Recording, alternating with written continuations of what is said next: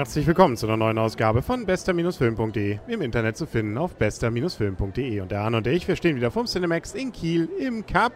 Und heute durfte Arne sich einen Film aussuchen, nachdem ich ja letztes Mal, dass es das Ende gewählt hatte. Und äh, sagen wir mal so, dass eher auf äh, negative Eindrücke, glaube ich, bei dir herauskam. Obwohl die Kritiken ja grandios waren. Also Spiegel hat es toll gefunden, Kieler Nachrichten haben es toll gefunden. Gut, aber was interessiert uns der alte Wein in noch älteren Schläuchen? Wir sind jetzt in einen Film gegangen, den du sehen wolltest, nämlich Elysium. Jetzt darfst du was dazu sagen. Äh, ich muss kurz mich verteidigen. Du fandst den Film auch nicht so grandios mit Das ist das Ende.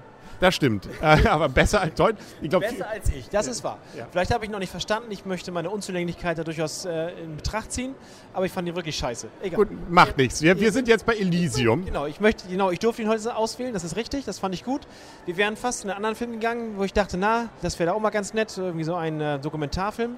Aber Elysium ja, ich möchte mal sagen, auch wieder, was wir schon so häufig hatten, ein Film, der viele, der viele Möglichkeiten verschenkt. Ja. Also der einfach richtig cool hätte werden können, jetzt immer so ein bisschen im Ungefähren bleibt. Also der einfach, ähm, wo man sagt, ja, jetzt noch mehr davon und dann schwenkt er wieder auf eine, ja, auf eine geradlinige Story, vorhersehbare Story ein, die auch im, im, im unvermeidlichen Ende endet.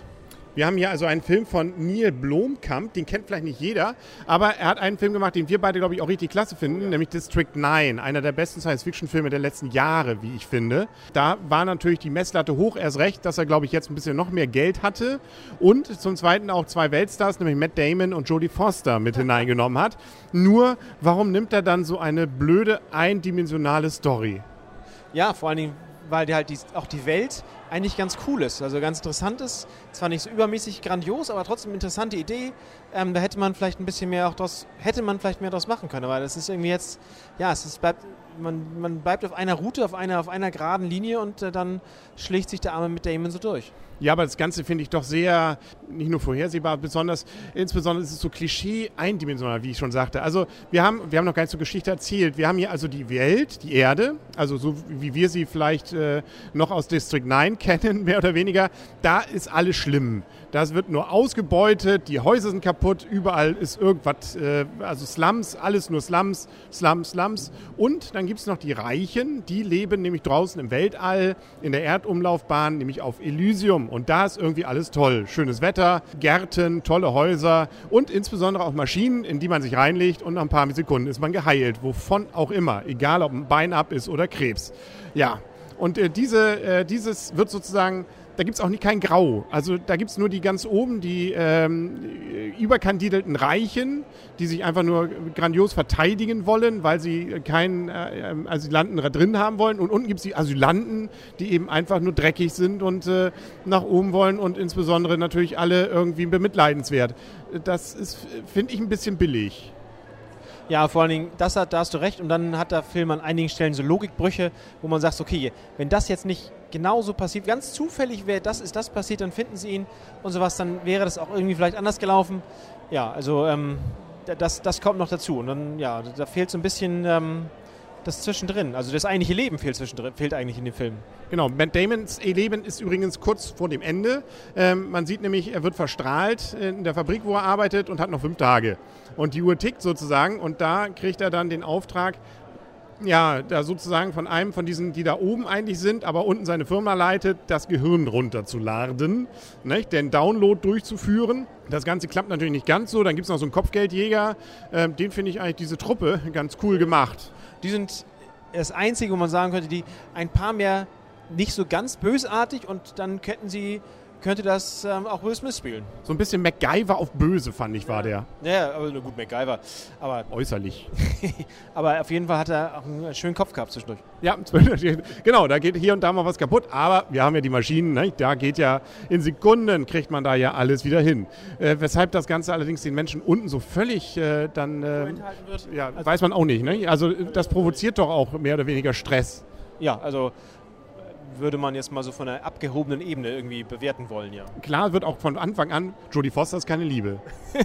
äh, ja, nee, lachen tut sie nicht. Nee. Und dann gibt es natürlich, wie, wie, gesagt, wir sind mit den Klischees, dann gibt es noch das süße kleine Mädchen, das sterbenskrank ist und, und, und. Also da, ja, also wie gesagt, das fand ich einfach dann zu billig und zu einfach als Story.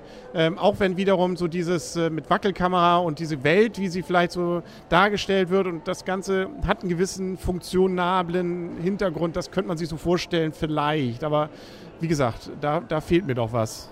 Ja, also für einen guten Film fehlt leider was. Also es hätte vielleicht, hätte vielleicht anders werden können, finde ich. Also zeigt die Ansätze zu, ist ja gut gemacht, ordentlich Action, sieht gut aus, aber irgendwie fehlt da, ja, es fehlt Story. 2D übrigens, brauchen nicht über 3D hier uns unterhalten. So einfach ist es. 110 Minuten ist das Ganze auch noch lang. Und ich gebe heute mal als erster die Punkte. Du hast letztes Mal, glaube ich, deinen einen Punkt gleich am Anfang verschenkt. Und ich gebe dem Film 5,5. Ich habe lange überlegt, auf dem Weg hier raus aus dem Kino. Ähm, und ähm, nee, also ich fand, wie gesagt, da war, das hat mich ein bisschen enttäuscht, deswegen einfach, weil ich, da wäre schön gewesen, wenn irgendwo eine Wendung gewesen wäre. Irgendwas, wo ich sage, ja, oh, das hätte ich jetzt nicht so erwartet. Ich, mich hat er teilweise sogar gelangweilt, obwohl die Szenen eigentlich ansonsten ganz gut sind. Also deswegen ähm, von mir keine großartige Empfehlung. Immer noch irgendwie so, dass man sagt, kann man sehen, ist ja über fünf, aber wäre wär deutlich mehr drin gewesen. Und äh, ich hoffe mal, dass für den Regisseur der nächste Film äh, dann doch wieder besser wird. Ja, das, da, da stimme ich dir zu. Also ich gebe dem Film fünf Punkte, weil ich auch finde, dass es eigentlich, es ist ja erst auf der Grenze zwischen oh Gott, muss man nicht sehen und zwischen und kann man auch sehen. Also mehr ist es leider eigentlich auch nicht und ähm, kann man sehen wegen Matt Damon und weil es vielleicht ganz cool gemacht ist, aber wegen der Story leider nicht.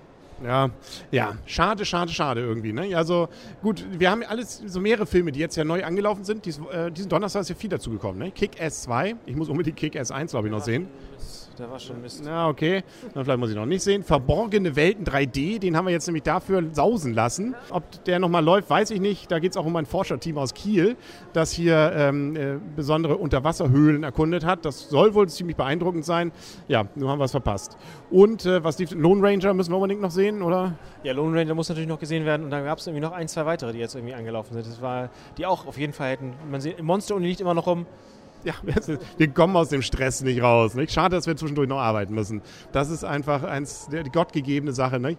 Wenn's doch so, wenn wir doch Elysium wären, nicht? dann könnten wir natürlich uns da viel mehr Zeit für solche Sachen lassen. Gut, aber wir langweilen, glaube ich, gerade ähm, und das wollen wir nicht. Deswegen sind wir, glaube ich, durch. Wenn du nichts mehr hast, nein, du nichts mit dem Kopf, das war's. Dann sagen wir auf Wiedersehen und auf Wiederhören für heute. Der Henry. Und Arne. Tschüss. Und tschüss.